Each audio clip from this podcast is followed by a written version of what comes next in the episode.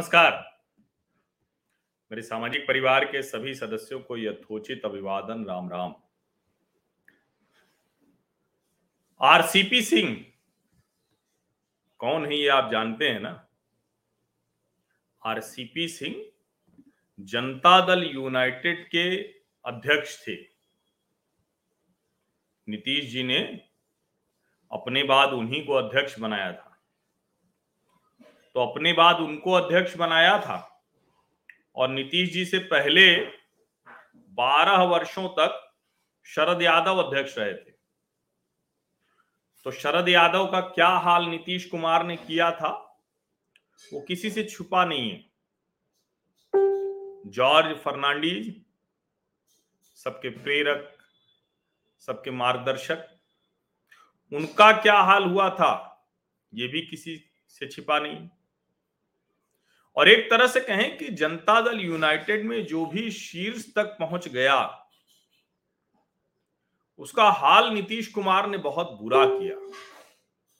अगर इस लिहाज से देखें तो बहुत शातिर नेता के तौर पर नीतीश कुमार पूरे देश में चर्चित होने चाहिए थे। सुशासन बाबू तो उनका ठीक नाम नहीं है। उनका नाम तो देश के सर्वाधिक शातिर नेताओं में होना चाहिए। और अभी ज़्यादा समय थोड़ी ना बीता है। प्रधानमंत्री बने थे नरेंद्र मोदी, उसके बाद नीतीश जी चले गए थे लालू जी के साथ, और नीतीश कुमार और प्रधानमंत्री नरेंद्र मोदी का जो कहें कि टकराव है, जो उनके बीच टकराहट है, उसको हर कोई जानता है। वो कोई छिपी हुई बात तो है नहीं। लेकिन कहते हैं ना कि राजनीति में बहुत सी चीज़ें करनी पड़ती हैं। जैसे इंटरनेशनल डिप्लोमेसी होती है ना, वैसे राजनीति भी होती है। अब आरसीपी सिंह की संपत्तियों की जाँच हो रही है। लल्लन सिंह कह रहे हैं कि आरसीपी सिंह दूसरे चिराग पासवान है।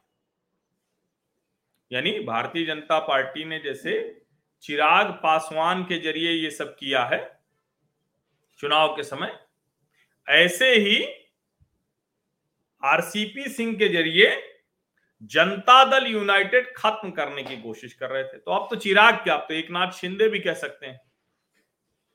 और इस सब के बीच में चूँकि नीतीश कुमार, मैंने जो कहा ना कि देश के सर्वाधिक शातिर नेताओं में अब आरसीपी सिंह क्या क्या कह रहे हैं, जरा वो सोच लीजिए।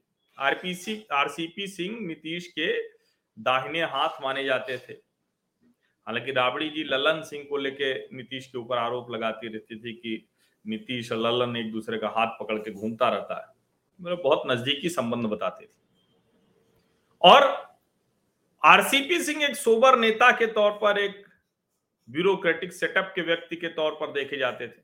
आरसीपी सिंह का अपना परिवार, उनके बच्चे भी सब ब्यूरोक्रेट हैं।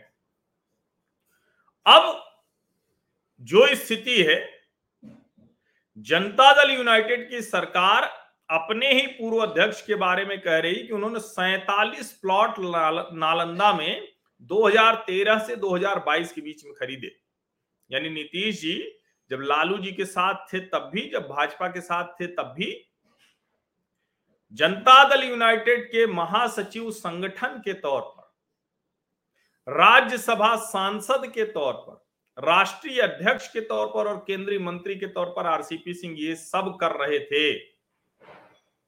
लेकिन कमाल की बात ये कि तब उनको पकड़ा नहीं गया। तो सबसे पहले तो एक ज़रूरी बात जो मुझे लगता है कि आप सबके ध्यान में रहे कि मैं ये कहूँगा कि देखिए, कार्रवाई हो रही है तो खुश होइए, प्रसन्न होइए। और मैं बार बार एक बात कहता हूँ कि अगर राजनीतिक विद्वेष ना हो ना तो राजनीतिक भ्रष्टाचार पर कभी कार्रवाई ही न ज़ाहिर है, इसमें अधिकारी भी शामिल होंगे। किसी एक ने लिखा कि नेता तो मैंने कहा हाँ नेता भी होना चाहिए। नेता के साथ पत्रकार भी होना चाहिए। नेता पत्रकार के साथ अधिकारी भी होना चाहिए। सब होने चाहिए। जो लाइजनर कहते हैं अपने आप को, जो दलाल होते हैं, वो सब पकड़े जाने चाहिए। ये बेहद ज़रूरी है, अति आवश्यक है। क्योंकि अगर आरसीपी सिंह के नीतीश कुमार से संबंध खराब नहीं होते तो वो जाँच शुरू ही नहीं कराते। और ईडी क्यों भला अभी उन पर छापा मारेगी? अभी तो भारतीय जनता पार्टी से गलबहियाँ करते दिख रहे हैं।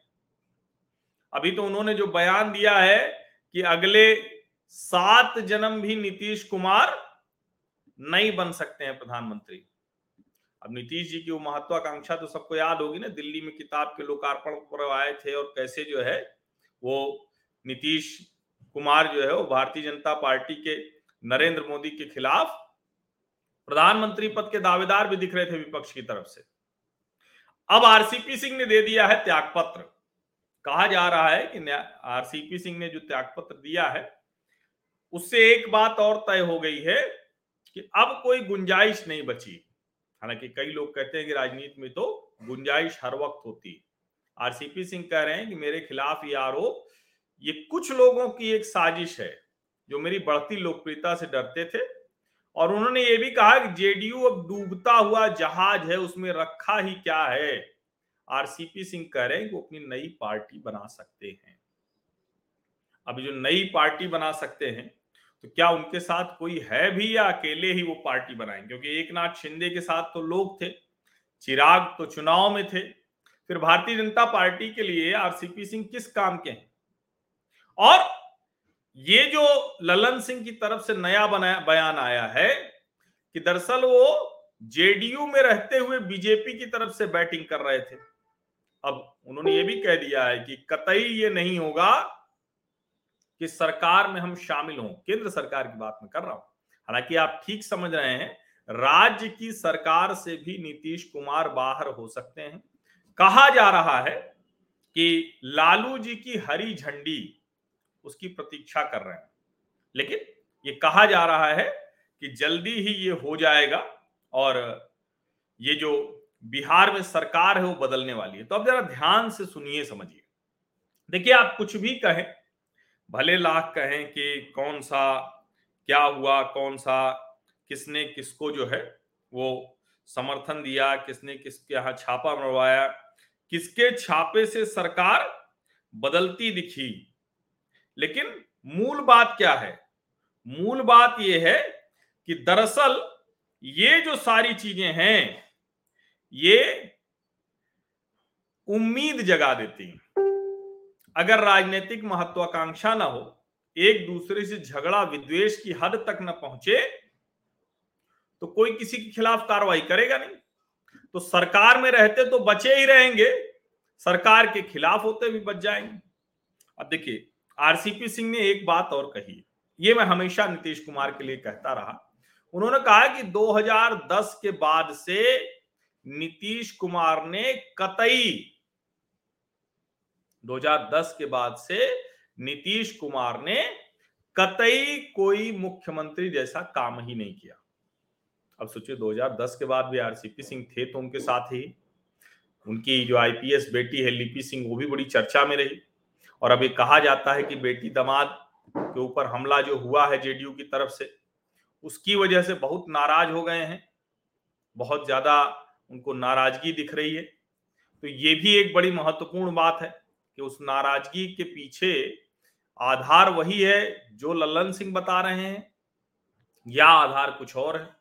क्योंकि लल्लन सिंह तो साफ़ साफ़ कह रहे हैं ना कि भाई ये संभव नहीं है कि आप इधर खड़े रहे और उधर बैटिंग करते रहे। तो इस लिहाज से कहें तो नीतीश कुमार ने समय से कार्रवाई कर दी। अब वो कह रहे हैं कि नीतीश कुमार कुछ करते नहीं, बस भूजा खाते बैठे रहते हैं, कुछ लोगों से घिरे रहते हैं। वो ये भी कह रहे हैं कि उपेंद्र कुशवाहा जैसे लोगों की हैसियत नहीं, ललन सिंह और उपेंद्र कुशवाहा हमारे सामने कुछ बोल दें। ये भी कह रहे हैं सात जन में प्रधानमंत्री नहीं बन सकते। नीतीश कुमार और मैंने ये हवा में नहीं बोला है।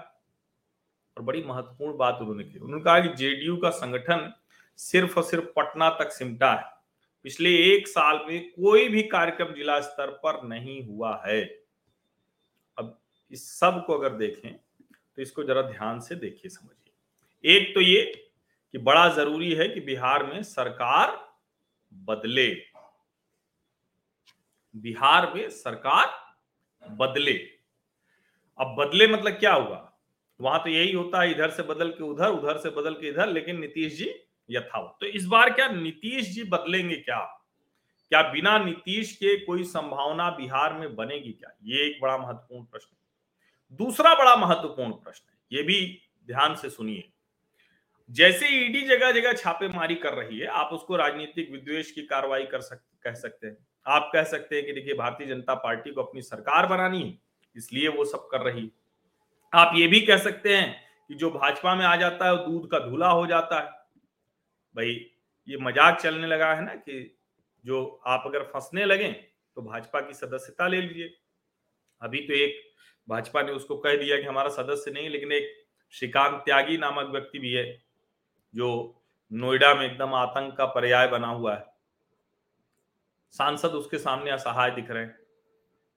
ये जो सारी चीज़ें हैं, ये बहुत स्पष्ट तौर पर बता रही हैं कि राजनैतिक तौर पर कोई कुछ भी कहे, लेकिन अगर आप कुछ ऐसा काम करते हैं जिस पर सवाल खड़े होते हैं तो फिर आप संदेह के घेरे में आते हैं। लेकिन मैं बार बार कह रहा हूँ कि ईडी की कार्रवाई राजनीतिक विद्वेष से है, आरसीपी सिंह की संपत्तियों की जाँच राजनीतिक विद्वेष से है। जैसे भाजपा अपने साथ आ जाने वालों पर कार्रवाई नहीं करती है, वैसे ही आरसीपी सिंह को नीतीश कुमार बचाते रहे। लेकिन अच्छा है ना, इसी राजनीतिक विद्वेष के सही। हम तो आम जनता के लोग हैं, हमारे लिए तो इससे सुखद क्या होगा कि समय समय पर भ्रष्टाचारियों पर कार्रवाई होती रहे। समय समय पर भ्रष्टाचारियों पर कार्रवाई होती रहे। और इस तरह की सरकार अगर है, जो मैं ये कहता था और जब मैं ये कहता था तो कई लोग ये कहते थे कि ऐसे कैसे आप कह सकते हैं कि कोई एकदम सरकार ही जो है एकदम जिसको कहते हैं ना कि जो वहाँ चल रही है तो उसमें कहते हैं कि आप ऐसे कैसे, बिना सरकार चले कैसे हो सकता है। लेकिन सरकार तो चलती रहती है। हमने महाराष्ट्र में देखा, वसूली होती रहती है और कुछ होता रहता है। हर जगह हम देखते सरकार तो चलती ही रहती है। सरकार क्या है? अधिकारी और प्रसन्न रहते हैं। लेकिन जो बिहार की बेहतरी की बात थी, वो कहाँ रह गई? कहाँ रह गई बताइए? बिहार की बेहतरी की बात कहीं रह गई क्या? अगर रह गई होती तो आपको क्या लगता है कि बिहार में कोई उद्योग धंधा ना लग पाता? कुछ नहीं रहा। इसीलिए आरसीपी सिंह की संपत्तियों की जाँच ईडी के छापे और बिहार में सरकार बदली की खबर। इस सबको शुभ संकेत की तरह देखिए। और ईश्वर से मनाइए कि नेताओं की महत्वाकांक्षा बीच बीच में ऐसी बढ़ती रहे कि वो एक दूसरे से राजनीतिक विद्वेष करें। मैं इसको दोहरा रहा हूँ, फिर से सुन लीजिए। राजनीतिक विद्वेष करें। वरना सोचिए ना कि एक IAS officer RCP Singh CM के बाद नंबर टू नीतीश कुमार के बाद लगा कि यही पार्टी अब चलाएँगे। उनके बेटी दमाद की स्थिति ये कि उप मुख्यमंत्री भाजपा के जाते हैं और कहते हैं कि अरे भाई, आप तो दमाद है हमारे, हम आपको क्या कहेंगे? इसलिए ये सब समझिए जरा। और यहाँ एक चीज़ और समझिए जब आरसीपी सिंह कहते हैं 2010 के बाद मुख्यमंत्री नीतीश कुमार कुछ काम ही नहीं किए तो यहाँ ये भी जान लीजिए कि 2010 ही वो साल था जब आरसीपी सिंह ने वीआरएस लिया था और वो चले गए थे राजनीति में। नीतीश जी के वो प्रिंसिपल सेक्रेटरी रहे हैं पहले पाँच साल में और उसी वक्त वो राजनीतिक तौर पर उनके नज़दीक होते चले गए। तो इसलिए मैं जो भी आपको समझ में आए, लगे कि नहीं नहीं, यहाँ तो देखिए राजनीतिक विद्वेष से हो रहा तो जरा उसको देखने का नज़रिया बदल दीजिए। मुझे कई लोग कहते हैं टीवी की बहस में भी कि आप ऐसे कह रहे हैं। मैंने कहा, भाई, मैं तो बड़ा स्पष्ट हूँ कि भाई किसी भी तरह से अगर ये हो तो मैं तो एकदम प्रसन्न हूँ कि राजनीतिक विद्वेष में भी अगर कार्रवाई हो तो बड़ा अच्छा है। इसको समझिए। और देखिए, अब खबरें आ रही हैं कि नीतीश कुमार और कांग्रेस अध्यक्ष सोनिया गांधी के बीच बातचीत हुई है। अब देखिए, लेकिन रणनीतिक तौर पर कितना खराब है। अगर ये सारी बातचीत और सब जो है, एकदम उसी तरह से हो गई होती, पहले से तो राष्ट्रपति, उपराष्ट्रपति के चुनाव में भी कुछ खेल कर सकते थे, लेकिन नहीं हो पाया। अब कहा जा रहा है कि रविवार को भी सोनिया जी से बातचीत हो गई है। तो राजनीति है वहाँ की, अभी बहुत सी चीज़ें हैं। सारे विधायक जो है वो अभी 11 बजे मुख्यमंत्री आवास पर बैठेंगे। जेडीयू, आरजेडी दोनों बैठक करने जा रही अच्छा कमाल की बात यह कि भारतीय जनता पार्टी एकदम शांत, स्थिर चित्त बैठी हुई। तो कुछ और संभावना भी है क्या? इसका इंतज़ार भी करना चाहिए। तो अब तो मुझे लगता है कि आज के बाद आप लोग ये नहीं कहेंगे कि राजनीतिक विद्वेष में कार्रवाई हो रही। तो चाहे आरसीपी सिंह की संपत्तियों की जाँच हो, चाहे ईडी के छापे हो, नोट वोट जो मिल रही और अब बिहार में सरकार बदली, उस पर अलग से बात मैं कर लूँगा, लेकिन चूँकि इसके साथ जुड़ा हुआ था, इसलिए ये बताना ज़रूरी था। आप सभी का बहुत बहुत धन्यवाद। कह रहे हैं कि आज ही कल में सारी चीज़ें तय हो जाएँगी और इसी सप्ताह हो सकता है कि सरकार बदल जाए। तो देखिए, किधर जाते हैं? नरेंद्र मोदी क्या इंतज़ार कर रहे हैं? किस बात की प्रतीक्षा कर रहे हैं? यह अभी देखने वाली बात है। बहुत बहुत धन्यवाद।